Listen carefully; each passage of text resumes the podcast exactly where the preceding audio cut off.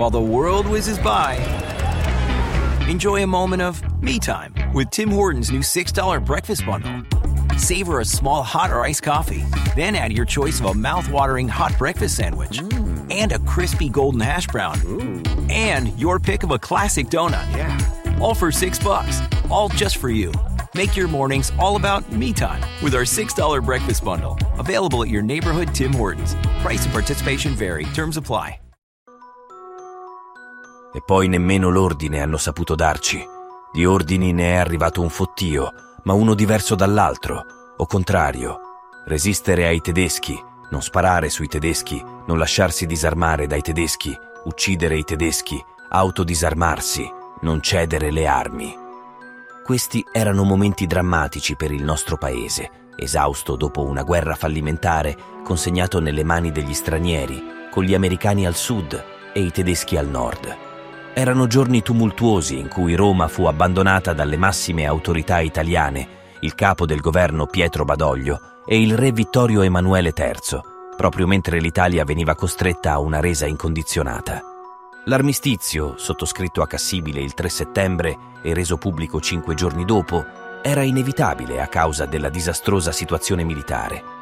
Dopo lo sbarco in Sicilia, il governo italiano perse tempo prezioso cercando inutilmente di evitare una resa incondizionata. La gestione scadente di questa situazione da parte del governo Badoglio fu evidente quando non informò nemmeno i vertici militari per timore di ritorsioni tedesche. Inoltre, dopo la firma dell'armistizio, gli italiani speravano in un grande sbarco alleato, simile a quello in Sicilia, che avrebbe costretto i tedeschi a ritirarsi da Roma. Tuttavia, per lo sbarco a Salerno, avvenuto il 9 settembre, gli anglo-americani utilizzarono principalmente le truppe già presenti in Sicilia e in Africa, in attesa di rinforzi che sarebbero giunti solo con lo sbarco in Normandia, previsto ma posticipato fino a giugno 1944. A causa di ciò, gli italiani cercarono di guadagnare tempo, richiedendo all'ultimo momento di posticipare l'annuncio dell'armistizio firmato a Cassibile. Tuttavia, il generale Eisenhower rifiutò questa richiesta, decidendo che l'annuncio doveva coincidere con lo sbarco a Salerno per cogliere di sorpresa i tedeschi, contando sull'appoggio promesso dagli italiani. Pertanto, Eisenhower rese pubblica la notizia tramite Radio Algeri alle 18.30 dell'8 settembre, costringendo Badoglio a rispettare gli impegni e a confermare la resa poco più di un'ora dopo. Il governo italiano, riconosciuta l'impossibilità di continuare l'impari lotta contro la soverchiante potenza avversaria, nell'intento di risparmiare ulteriori e più gravi sciagure alla nazione, ha chiesto un armistizio al generale Eisenhower, comandante in capo delle forze alleate anglo-americane. Queste parole furono pronunciate in un ambiguo proclama trasmesso dall'EIAR, l'antesignana della RAI, alle 19.45. La richiesta è stata accolta. Conseguentemente ogni atto di ostilità contro le forze anglo-americane deve cessare da parte delle forze italiane in ogni luogo. Esse però reagiranno ad eventuali attacchi da qualsiasi altra provenienza. Cosa fare? Smettere di aprire il fuoco contro gli americani? Cominciare a prendere di mira i tedeschi?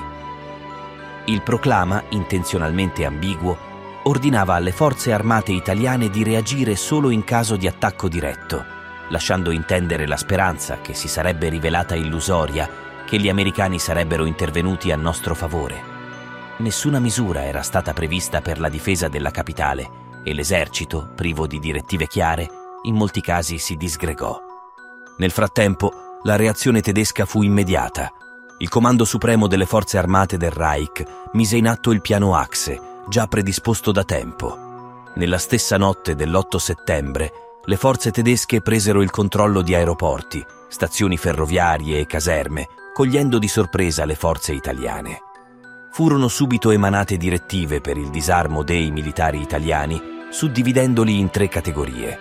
Coloro che accettavano di continuare a combattere al fianco dei tedeschi potevano mantenere le armi e venivano trattati come alleati. Coloro che rifiutavano venivano inviati nei campi di internamento in Germania come prigionieri di guerra. Chi invece opponeva resistenza o si schierava con le forze partigiane veniva fucilato se ufficiale altrimenti impiegato nei campi di lavoro sul posto o in territori occupati in Europa.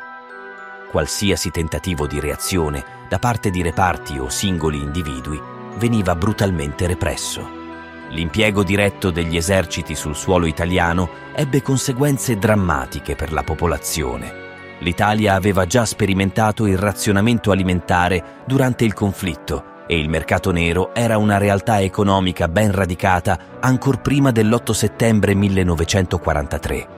I bombardamenti alleati al nord e quelli tedeschi al sud, successivi allo sbarco in Sicilia, avevano già compromesso gran parte della rete di trasporti, rendendo difficile l'approvvigionamento dei mercati. Tuttavia, dopo l'armistizio, la situazione peggiorò drasticamente poiché gli occupanti nazisti diventarono attivamente esigenti, con requisizioni di ogni genere e interrompendo la distribuzione del carburante, di origine tedesca, nel sud. Nacquero tessere di razionamento per una vasta gamma di prodotti, dal sapone al cibo all'abbigliamento. Ad esempio, nel novembre del 1943 fu introdotta la tessera per il tabacco, che dava diritto a tre sigarette o un sigaro al giorno, anche se non era garantito che i negozi fossero riforniti. Gli italiani impararono ad autocostruirsi le sigarette, riciclando il tabacco dalle cicche o usando surrogati creativi. Si assistette a un aumento degli sfollamenti dalle città verso le campagne, meno colpite dai bombardamenti e dove era più facile procurarsi cibo. Tuttavia, emerse anche un aspetto positivo in questa difficile situazione. Un forte spirito di solidarietà si diffuse tra la popolazione, con molti italiani che supportavano i partigiani impegnati nella guerra di liberazione.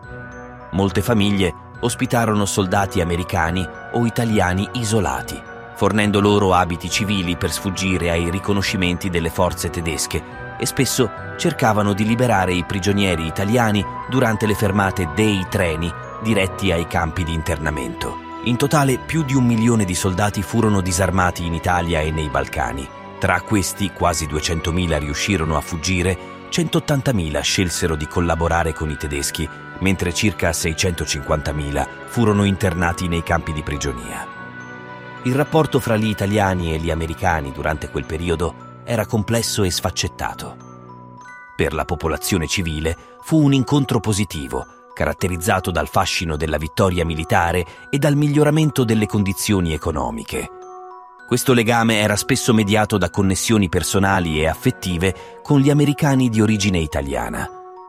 Tuttavia, il dialogo fra i comandi anglo-americani e le autorità monarchiche era permeato di diffidenza. La stessa diffidenza caratterizzava i rapporti tra i rappresentanti dei partiti antifascisti, gli inviati della resistenza e gli alleati.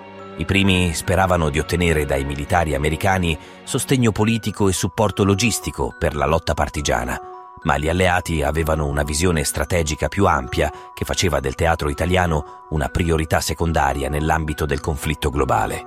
Di conseguenza, spesso non comprendevano appieno le pressioni dell'antifascismo italiano e temevano potenziali sviluppi rivoluzionari.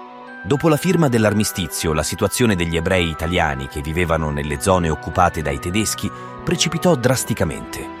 A nord della linea del fronte, gli ebrei furono sottoposti a razzie, uccisioni, arresti e deportazioni per mano dei tedeschi.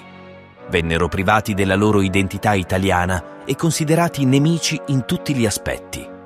Nel frattempo, il regime fascista li sottopose a una politica sistematica di arresti confisca dei loro beni, lavoro forzato, internamento e consegna ai tedeschi. Le leggi razziali fasciste del 1938, rimaste in vigore nonostante le pressioni dei partiti antifascisti durante i 45 giorni del governo Badoglio, dal 25 luglio all'8 settembre, furono abrogate solo nel gennaio del 1944. Le condizioni migliorarono solo all'interno del cosiddetto Regno del Sud, ovvero nella zona controllata dalle forze anglo-americane. Qui tutti gli ebrei italiani e stranieri detenuti nei campi di internamento, come quello di Ferramonti di Tarsia in Calabria, furono liberati. Per gli italiani non c'era più spazio per rimanere spettatori. La neutralità era un lusso che non potevano permettersi. Molti di loro scelsero di unirsi alla resistenza, segnando l'inizio di una guerra civile.